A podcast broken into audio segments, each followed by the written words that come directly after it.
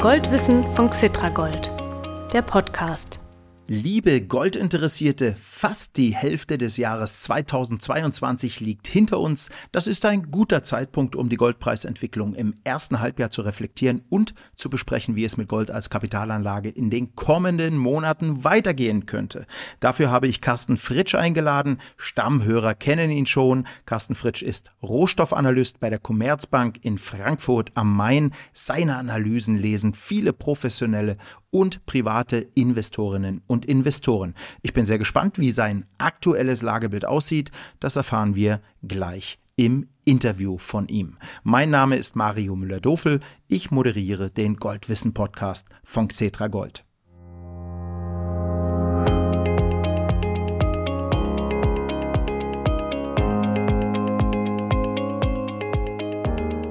Ja, lieber Herr Fritz, schön, dass Sie Ihr Goldwissen wieder mit dem Publikum und mir teilen. Herzlich willkommen. Willkommen auch von meiner. Es freut mich, hier zu sein. Ja, das erste Halbjahr 2022, Herr Fritsch, das ist fast vorbei. Gold ist seit Anfang Januar bis Mitte Juni in US-Dollar um 1% und in Euro wechselkursbedingt um rund 7% gestiegen. Andere Kapitalanlageklassen wie Aktien sind dagegen ja, im Schnitt deutlich gefallen. Was waren die wichtigsten Treiber für die relativ starke Goldwertentwicklung im bisherigen Jahresverlauf? Das waren vor allem drei Faktoren. Wir haben steigende Inflationssorgen, Kriegsangst und ein stark steigendes Anlegerinteresse. Die Inflationsraten in den USA und Europa liegen mittlerweile bei über 8 Prozent. Das heißt, das Geld verliert in ca. acht Jahren die Hälfte seines Wertes. Entsprechend war Gold als Inflationsschutz stark gefragt, was sich auch in einem steigenden ETF-Interesse widerspiegelt. Allein im März äh, haben die ETFs 187 Tonnen an Zuflüssen verzeichnet. Das war der stärkste Monatszufluss seit etwa sechs Jahren. Wow, seit sechs Jahren. Vielleicht können wir bei der historischen Einordnung der ersten zwei Quartale dieses Jahres mal noch bleiben. Ist das viel? Sieben Prozent Goldpreis plus in einem halben Jahr oder nicht? Wie, wie sehen Sie das? Also in Euro gerechnet sind 7% äh, sehr viel, in, in, Dollar gerechnet jetzt die rund 1% ist es mhm. nicht die Welt. Das erste Quartal war noch sehr stark. Das stärkste Jahresauftaktquartal seit äh, fünf Jahren war das gewesen. Das ah, ja. zweite Quartal aber deutlich schwächer. Deswegen wäre jetzt im ersten Halbjahr insgesamt auf eine eher nur verhaltenen Performance zurückblicken. Das ist weder stark noch schwach. Wenn man das vergleicht mit früheren äh, sehr starken Halbjahren, 2016 mit einem Plus von 25 Prozent mhm. im ersten Halbjahr sticht er hervor oder auf der anderen Seite ein Minus von 26 Prozent im Jahr 2013 im ersten Halbjahr, da bewegen wir uns aktuell eher genau in der Mitte. Naja, das ist doch äh, nicht so schlecht, äh, zumindest angesichts der sinkenden Aktienkurse, der tendenziell zumindest äh, sinkenden Aktienkurse. Okay, also viele Kapitalanleger investieren ja über ETFs, also Exchange Traded Funds und über ETCs, das bedeutet Exchange Traded Commodities. Ein so ein ETC ist Xetra Gold zum Beispiel. Ja, über solche Instrumente investieren die Leute in Gold. Wie hat sich denn das Anlegerverhalten in diesen Goldanlagemöglichkeiten dieses Jahr bislang entwickelt? Das lässt sich auch ganz gut mit der Preisentwicklung vergleichen. Also im ersten Quartal haben wir ein sehr starkes Anlegerinteresse in äh, diesen ETFs, ETCs gesehen. Mhm. Äh, Im Quartal insgesamt waren es 269 Tonnen laut World Gold Council. Das war das stärkste Quartal seit äh, 2020 damals. Ah ja. Damals ist auch der äh, Goldpreis auf ein Allzeithoch gestiegen. Das haben wir jetzt im März fast wieder erreicht gehabt.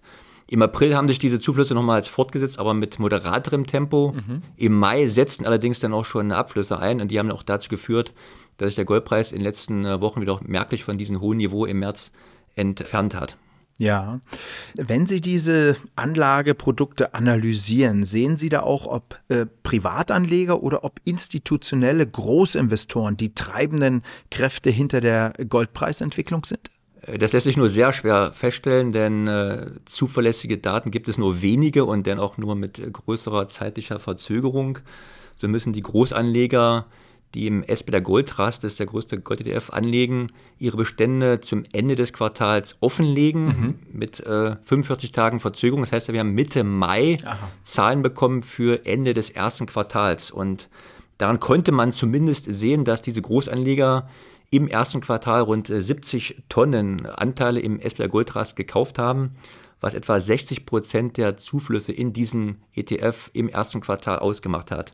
Und dieser Trust war wiederum im, ersten Quartal für etwa 40 Prozent der gesamten Zuflüsse in die Gold-ETFs äh, verantwortlich. Mhm, mhm, Allerdings muss man sagen, dass auch die jüngsten Abflüsse, die wir jetzt seit Mai sehen, nahezu ausschließlich auf diesen Trust zurückzuführen sind. Das heißt, man kann da schon mutmaßen, dass da diese Großanleger eine große Rolle spielen. Bei den Privatanlegern gibt es dagegen nur sehr wenige Daten. Es gibt Zahlen zu den Münzabsätzen von verschiedenen Münzanstalten. Mhm, mhm, die Zahlen sind aber nur sehr gering, also nur 13 Tonnen, zum Beispiel US-Münzabsatz im ersten Quartal. Wenn man das dann mit den gesamten Zahlen vom World Gold Council im ersten Quartal für Barren und Münzen vergleicht, die bei 281 Tonnen liegen, ist es verschwindend gering. Das heißt, man sieht nur einen ganz kleinen Ausschnitt dieser Nachfrage. Mhm. Also das heißt, in ETFs, ETCs, Münzen, die Nachfrage nach Gold ist weiterhin hoch. Das kann man, glaube ich, so resümieren. Resümieren, Entschuldigung. Oder? Das kann man zumindest für das erste Quartal so äh, sagen. Für das zweite Quartal sieht zumindest bei den ETFs nicht so gut aus, ja. wie es bei den Münzenbarren aussieht. Da müssen wir jetzt auf die Zahlen vom World Call Council warten, die erst Ende August veröffentlicht werden. Genau, okay. Gut, haben wir auch wieder was dazugelernt, was auch Experten äh, wie Sie sehen und was nicht. Neben diesen Statistiken für die ETFs und ETCs gibt es ja auch andere interessante Informationsquellen, die COT-Reports zum Beispiel. Was COT-Reports sind, liebe Zuhörerinnen und Zuhörer, das haben wir in der Podcast-Folge 26 mit der Rohstofffondsmanagerin Kerstin Hottner ausführlich besprochen. Herr Fritsch, was sagen Ihnen die COT Reports, die Daten daraus derzeit? Aus diesen Daten kann man ablesen, dass das äh, Interesse dieser spekulativen Großanleger in den letzten äh, Monaten seit März auch spürbar äh, zurückgegangen ist. Mhm. Die Netto-Long-Positionen fielen Mitte Mai auf den tiefsten Stand seit September 2020, mhm. was einem Rückgang um etwa 70 Prozent seit Anfang März entspricht. Wenn man das jetzt umrechnet in Tonnen, entspricht das Verkäufen von etwa 327 Tonnen in diesem Zeitraum, was äh, mehr ist, als im ersten Quartal in die Gold-ETFs äh, reingeflossen ist. Ja. Aktuell sind diese Netto-Long-Positionen noch immer sehr niedrig. Das heißt, die Spekulanten sind nur wenig äh, zuversichtlich, was die äh, künftige Preisentwicklung äh, angeht. Das muss jetzt nicht schlecht sein für Gold, im Gegenteil, mhm. denn in der Vergangenheit war es häufig so, dass ein eher verhaltener Optimismus diese Spekulanten eine äh, Basis bildete für eine bevorstehende Preiserholung. Ja, da können wir jetzt Hoffnung schöpfen. Ähm, wir haben aber auch noch andere große Investoren, nämlich die staatlichen Notenbanken. Wir beide hatten ja zuletzt in der Goldwissen Podcast Folge 22, also im Januar äh, dieses Jahres darüber gesprochen, dass Zentralbanken schon länger eifrig in Gold investieren. Wir hatten diese Podcast-Folge damals wie folgt genannt: staatliche Zentralbanken klar auf Goldkurs. Ist das nach wie vor so, also dass die Zentralbanken auf Goldkurs sind? Die äh, Zentralbanken sind nach wie vor auf Goldkurs, allerdings das Wort klar äh, muss man inzwischen relativieren, denn diese Käufe erfolgen seit einiger Zeit nur noch mit äh, angezogener Handbremse. Also das Kaufinteresse der Zentralbanken hat doch jetzt merklich äh, abgeflaut. Die Käufe blieben 2020 und 2021 schon deutlich hinter den Niveaus der beiden Vorjahre zurück, die allerdings mit mehr als 600 Tonnen auf einem Rekordniveau lagen. Und der Start in das Jahr 2022 fiel auch äh, nur vergleichsweise verhalten aus. So lagen die Goldkäufe im ersten Quartal laut World Gold Council knapp 30 Prozent unter dem Niveau des Vorjahres. Mhm. Wenn man sich die Zentralbanken anschaut, die zu Jahresbeginn Gold gekauft haben, dann waren es vor allem Ägypten und die Türkei mit jeweils mehr als 40 Tonnen. Auf der Verkäuferseite sticht wiederum äh, Kasachstan hervor mit 29 Tonnen. Indien zum Beispiel, was im letzten Jahr doch noch ein großer Goldkäufer war, hat bislang in diesem Jahr merklich weniger Gold gekauft. Die Chinesen und die Russen kaufen auch weiterhin kein Gold. Aha, aber die Russen haben ja in den vergangenen Jahren sehr viel gekauft. Ne? Ich erinnere mich an unser Gespräch, da hatten sie das erzählt, glaube ich, ne? Anfang des Jahres. Bis Anfang 2020 haben die Russen viel Gold gekauft. Danach haben sie ihre Käufe eingestellt. Mhm. Allerdings hieß es noch im März, also kurz nach Beginn des Ukraine-Krieges, dass man wieder darüber nachdenken wollte, Gold zu kaufen. Bislang geben es die Zahlen eigentlich noch nicht her. Ja, okay. Also dann haben wir jetzt mal einen schönen Rundumschlag von ihm bekommen mit Blick auf das erste Halbjahr 2022. Kommen wir mal auf das zweite Halbjahr, also die kommenden Monate. Was glauben Sie, welche Einflussfaktoren werden das Investorenverhalten in den nächsten Wochen und Monaten bis zum Beispiel zum Jahresende prägen? Es dürfte vor allem die weitere Entwicklung der äh, Inflation sein und wie die Zentralbanken äh, darauf äh, reagieren. Die US-Notenbank hat inzwischen bereits die Trendwende eingeleitet mit einer ersten Zinserhöhung um 25 Basispunkte im März. Im Mai gab es jetzt sogar einen Zinsschritt um 50 äh, Basispunkte und ähnliche Zinsschritte in der Größenordnung dürfte es auch auf den nächsten Sitzungen geben. Der Markt erwartet inzwischen für Jahresende eine Fettleitzins von knapp 3%. Ähm, das ist aber inzwischen weitgehend eingepreist und sollte da keine zusätzliche Belastung für Gold mehr darstellen. Mhm.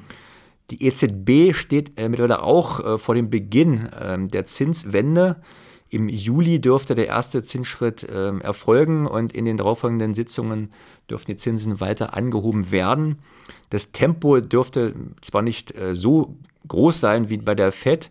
Allerdings ist der schon der Umstand, dass die EZB jetzt äh, die Zinsen anhebt, bis vor kurzem überhaupt nicht erwartet worden. Das ist schon ein Grund, weshalb der Euro aufwertet, der Dollar abwertet, was wiederum auch positiv für den Goldpreis ist. Ja, äh, liebe Zuhörerinnen und äh, Zuhörer, ich schiebe mal gerade noch eine kleine Erklärung hinterher. Carsten Fritsch hat jetzt mehrfach äh, den Begriff FED genannt, FED-Leitzins äh, oder FED-Politik und so weiter. Das hat also nichts mit dick zu tun, sondern das ist FED, das ist im Grunde die Abkürzung für Federal Reserve, das ist der Name der äh, amerikanischen, US-amerikanischen Zentralbank. Gut, eine Sache haben Sie jetzt gerade allerdings nicht erwähnt, Herr Fritsch, nämlich den Krieg in der Ukraine. Spielt der denn überhaupt noch eine Rolle für den Goldpreis? Ich meine, der Goldpreis notiert heute tiefer als unmittelbar vor Kriegsbeginn, obwohl ja der Krieg weiter im Gang ist. Das ist in der Tat äh, bemerkenswert und ähm, so hart es klingt, man muss wohl von einem gewissen Gewöhnungseffekt äh, hm. sprechen. Die Leute gewöhnen sich an diese schlimmen Bilder und spielen nicht mehr diese ganz große Rolle wie noch zu äh, Beginn des Krieges, auch wenn dieser Krieg eben weiter andauert. Und solange es hier keine neue Situation gibt, die die Lage komplett neu aufwirft, äh, dürfte sich daran wahrscheinlich auch äh, nichts ändern. Zunächst bestanden auch Zweifel zu Beginn des Krieges, wie die Zentralbanken darauf reagieren werden, ob sie möglicherweise Zinserhöhungen dann äh, aufschieben. Diese Zweifel sind mittlerweile weg. Äh, wie erwähnt, äh, Zentralbanken haben damit begonnen, die Zinsen anzuheben. Jetzt steht eben auch die EZB kurz davor. Also das ist eben doch schon ein wichtiger neuer Punkt. Ja. Der Krieg sorgt eben auch für Aufwärtsdruck auf die Inflation, aber eben auch Druck auf die Zentralbanken, die Zinsen anzuheben. Deswegen kann jetzt Gold nicht mehr so stark vom Krieg profitieren wie zu Jahresbeginn noch. Mhm, okay. Und dann gibt es noch eine andere Sache, die äh, ich glaube viele Investorinnen und Investoren beeinflusst. Das ist nämlich die Charttechnik. Also Charttechnik, darunter äh, versteht man die Interpretation von vergangenen Kursverläufen, um künftige Preisentwicklung von Aktien, äh, von Gold, von anderen Rohstoffen vorherzusagen. Was halten Sie von Charttechnik und wenn Sie was davon halten, wie sieht sie denn momentan aus? Also äh, meines Erachtens sollte man bei Charttechnik dann eher den kurzfristigen Horizont äh, schauen. Also langfristig sind da Zinsen, Inflation, Wechselkurse deutlich wichtig, wichtiger als Charttechnik, aber kurzfristig kann das durchaus nützliche Informationen äh, liefern. Liegt der Annahme zugrunde, dass eben ähm, Marktteilnehmer davon ausgehen, dass sich bestimmte Verhaltensmuster wiederholen. Und so kann eben äh, bei Überschreiten oder Unterschreiten von bestimmten wichtigen charttechnischen Marken wie 100-Tage-Linie, 200-Tage-Linie, mhm. Trendlinie oder bestimmte Hochs oder Tiefs dann durchaus neue Dynamik äh, in die Preisbewegung reinkommen, weil um diese Marken herum, darüber, darunter eben verschiedene Stops, also Kauf- oder Verkaufsorders gelegt werden. Und wenn diese dann überschritten oder, oder unterschritten werden, dann neue Käufe oder Verkäufe getätigt werden. Ja, ja. Interessant ist auch noch der relative Stärkeindex RSI, denn der gibt an, ob eine bestimmte Preisbewegung äh, möglicherweise schon überzogen, übertrieben ist und dann äh, schon kurz vor dem Ende steht oder eine Gegenbewegung einsetzt. Ja, liebes Publikum, Sie können ja mal schauen auf den Websites Ihrer Banken, ob die solche charttechnischen Indikatoren dort anbieten. Da können Sie ein bisschen rumklicken und können auch ein bisschen gucken, was sich da so tut mit den Linien oder was äh, das anzeigt. Äh, ist ganz interessant. Es gibt im Internet sehr viele Informationsmöglichkeiten, wo man sich in der Beziehung ein bisschen weiterbilden kann. Ja, aber jetzt wollen wir natürlich noch eins wissen, Herr Fritsch. Der Goldpreis. Wie er war, wissen wir, aber wie er wird, das wissen wir noch nicht. Welche Preisprognose haben Sie für die nächsten Wochen oder auch bis zum Ende des Jahres 2022? Das ist interessanterweise das, was immer die Leute am meisten interessiert. Na klar. Ähm, wir sehen noch äh, moderates Aufwärtspotenzial für Gold bis Jahresende, haben unsere Prognose bei 1900 Dollar je Feinunze. Wir werden ein Wechselspiel sehen zwischen Inflation und der Gegenreaktion der äh, Zentralbanken. Und äh, da wir den US-Dollar im Jahresverlauf äh, schwächer sehen, ergibt sich damit äh, ein etwas höherer Goldpreis am äh, Jahresende. Zudem ähm, sind die Realzinsen, auch wenn sie zuletzt gestiegen sind, immer noch sehr niedrig historisch, was auch wiederum für Gold spricht und auch wieder für eine stärkere Investmentnachfrage in den kommenden Monaten. Letztlich ist aber alles das nur eine Momentaufnahme und kann sich bei einer neuen Nachrichtenlage auch jederzeit äh, ändern. Und äh, so müsste eigentlich jeder Goldanleger für sich selber dann ein Bild machen, ähm, wo er Inflation, Zinsentwicklung und geopolitische Risiken sieht. Absolut, ja. Also Stichwort Geopolitik, das bedeutet momentan sehr, sehr viele Unsicherheiten. Und äh, angesichts dieser Unsicherheiten und der ja, entsprechend hohen Schwankungen und der im Trend sinkenden Börsenkurse äh, bei beispielsweise Aktien wäre doch ein stabiler oder gar leicht, wenigstens leicht steigender Goldpreis im wahrsten Sinne des Wortes wohltun, zumindest für Anlegerinnen und Anleger, die Gold als Depotbeimischung nutzen. Carsten Fritsch, ganz vielen Dank für Ihre wie immer sehr interessanten Erläuterungen. Super, dass Sie da waren. Ich freue mich schon aufs nächste Mal. Vielen Dank, Herr Müller-Dofel. Liebe Kapitalanlegerinnen, Kapitalanleger, es geht gleich weiter. Wie immer bekommen Sie jetzt noch ein Update zur kurzfristigen Goldpreisentwicklung samt einiger weiterer Hintergrundnews.